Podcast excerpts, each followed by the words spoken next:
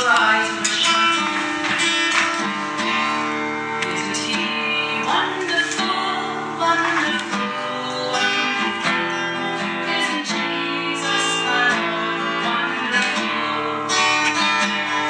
As I see, as I breath, as I word in His mind, isn't Jesus my Lord wonderful?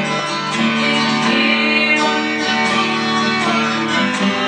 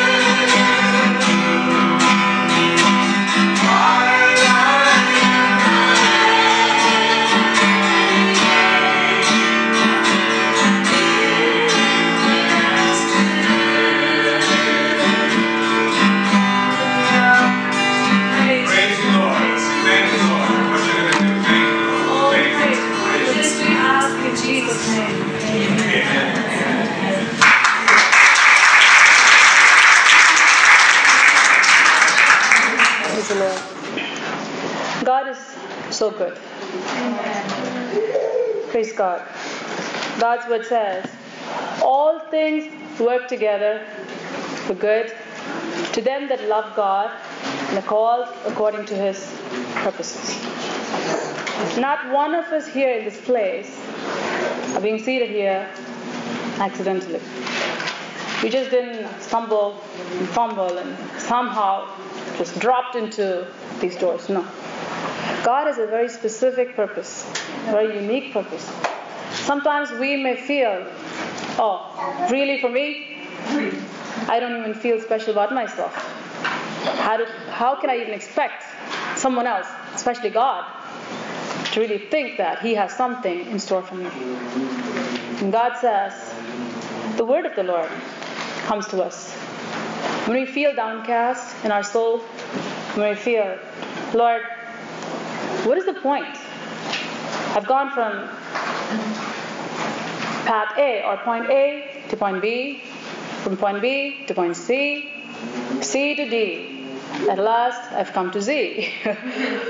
So at Z, I'm turning around and looking, thinking, I went through a lot of zigzags, right? We turn around and look at our lives. Went through a lot of zigzags, a lot of crossroads, a lot of intersections, where many of us can think, today, I should have been dead. I'm alive. Amen. It's the grace of God. It's the love of God. God says, you're so special. You're so unique.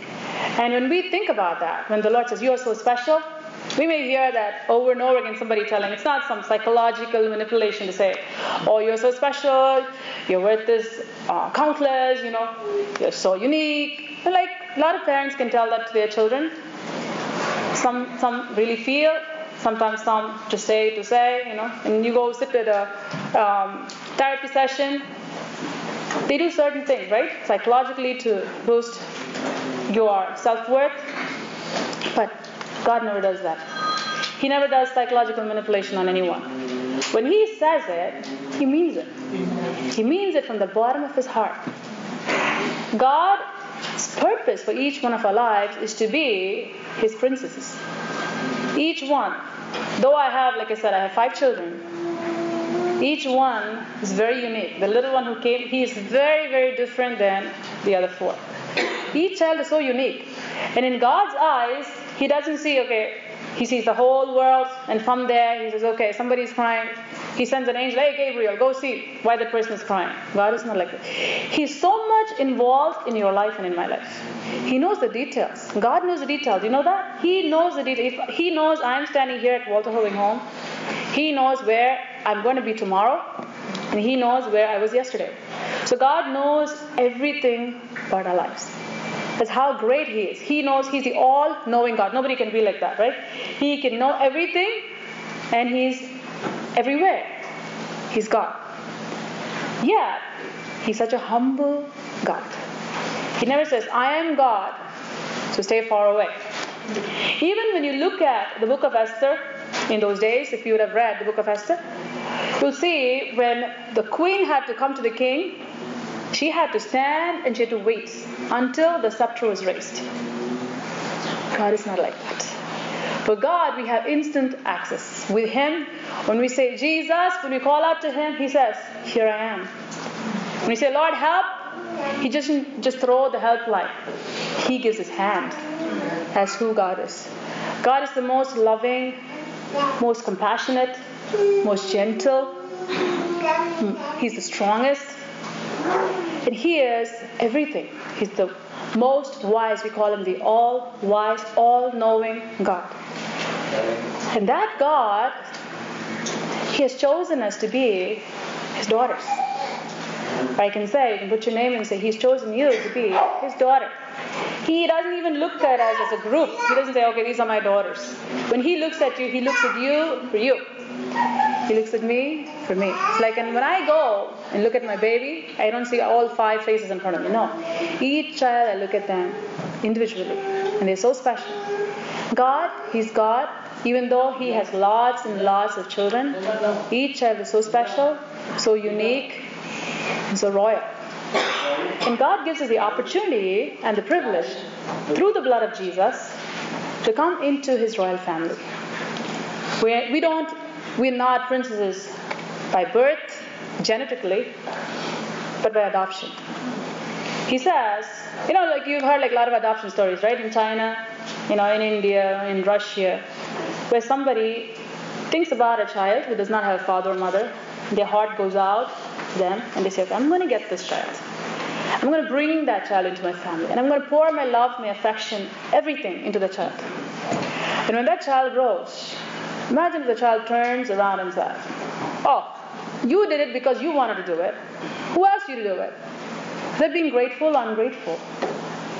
Ungrateful. They didn't have to do that, right? They didn't have to do that. It was out of their generosity, out of their kindness, out of their love. They chose to go down to that country, get that child, do all the paperwork. Night and day, their mind is on that. When am I going to bring that child? Oh, did this paperwork get through here? Then they make several calls, and they try to get everything ready for... They do all these things. Is it just for their own pleasure? No. It's out of their heart, goodness of their heart. They want to do something good. And Jesus Christ, you cannot compare that with this example, but it's a small example that we can try to comprehend with our human mind. Jesus Christ is far above that. He is the Lord of the lords, King of all kings, and he left heaven. You know why? One person. He left the heavens and he came for you. He left heaven and he came for me. He left heaven, his comfort zone. He had millions of angels to serve him. He had glory, honor, power. Everything was there, and it was a holy environment, the most beautiful place one can be. He said, because I have to go to planet Earth and rescue my daughter, I'm going to leave heaven. I'm going to take the form of a human, of a servant. And he came down. The Bible says, though he was God, he did not consider it robbery to be equal with God. He came down. He took the form of a servant for you and for me. That is the love of Jesus Christ. And you know, it's far different than the adoption process that we have on earth. He came down and he lived for thirty-three and a half years on this earth. Went through hardship. Went through insults. Went through beatings. Went through cruel words. Even people tried to kill him several times. They tried, tried to throw him off the cliff. Do all kinds of things, even before he was crucified. He was God. Remember that. Imagine that you are a C E O of a company, and you go down the street, and you see your company people over there, but they mock you, they speak bad about you, and they don't even respect you. How do you feel in your heart? But Jesus, he left his pride. He left his status. He left his comfort. He didn't even have a place to lay his head. That's what the Bible says. Only for one reason.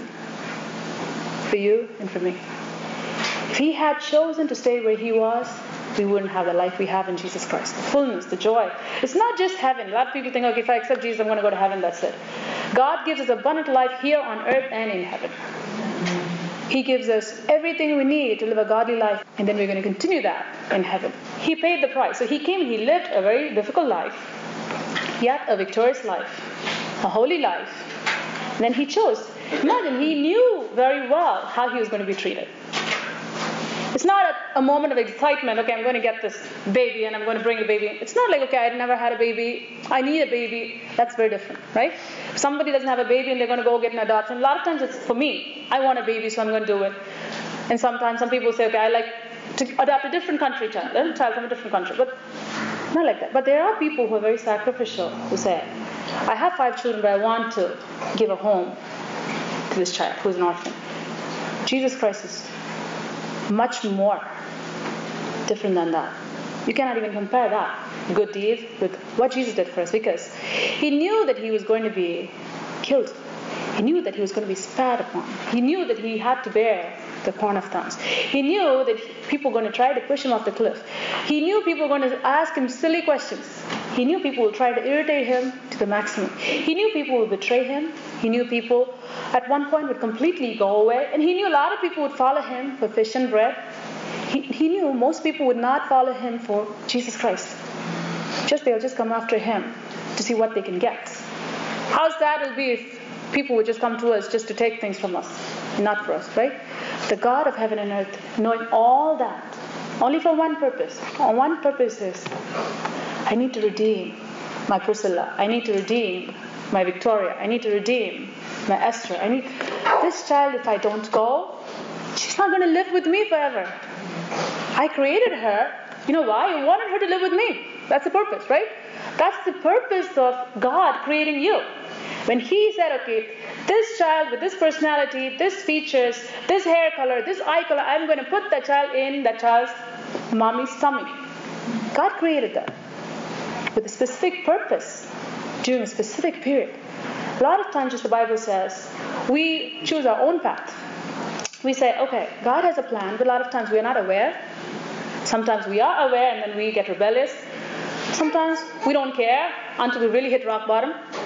But God says, nevertheless, come unto me, all you who are weary and you're feeling the heavy burden. And He says, I will give you rest. Who will give us that invitation? Anyone will give us that invitation? All you sick people, come to me. All the handicapped, come to me. All the broken, come to me. All the poor, come to me. I'm going to ha- open a big place. I'm going to take all the people who have a lot of problems, come to me. Nobody will do that. They'll only say, okay, I can do it for fifty, I can do it for one hundred, maximum. I'm tired. And they won't be sitting personally in counseling for everyone. Jesus says, come to me. He didn't say, come to my office. See my P A. You know, go fill out that paperwork. Now I'm going to decide whether I'm going to give you rest or not. Are you worth it? Are you worth my time? Jesus don't say that. He says, you are worth everything to me, my daughter. That's what Jesus says. Sometimes we feel, Lord, how can you even think about me like that? But Jesus says, number one, because He made you in His image. Jesus, God, He made us in His image. When He made us, like I said a few minutes ago, He made with a specific purpose. He said, this child, I'm making this child for this purpose. God never just randomly creates. Okay, I like to create and I, I like to decorate this world. So I'm going to create this person like this, this person like that. Oh, that looks good. You know, like how we decorate sometimes. That piece looks nice over here. After we put it, we say, ah, oh, that looks nice. Get another piece, put it. God didn't make us like that. He has a very specific purpose, a function in God's kingdom. That's the ultimate purpose. He has a function for you and for me in His kingdom. When we lose that focus and go somewhere else, run, run, and run, and run. You know, in a running race, we're supposed to run towards the goal, right? If the finishing line is over there, we're supposed to run that side. But sometimes, if you put little children and they don't know rules, and when you say one, two, three, they'll all ring, they'll all go in different directions. Many of us are like that. All we know is we know to run, right? And we all think that we are good runners. But we don't know how to run in our tracks. That's what Jesus Christ will teach us through His word. When we pick up the Bible and read, God says, when you turn to the left, when you turn to the right, you will hear a voice within you saying, this is the way, walk in it. Now, if you and I don't have that word of God in our heart, how can we hear it, right? We need to store God's word in our heart so that the Spirit of the Lord can take the word of God and speak to us. We can have circumstances where we may not have read a scripture and God will order, all of a sudden bring a scripture portion to us. It's happened to me many times. But He always uses His scripture. God is never going to say, okay, I'm a genie, you know, one, two, three, you know, say this or say that. No. Whatever God speaks, it comes from His word.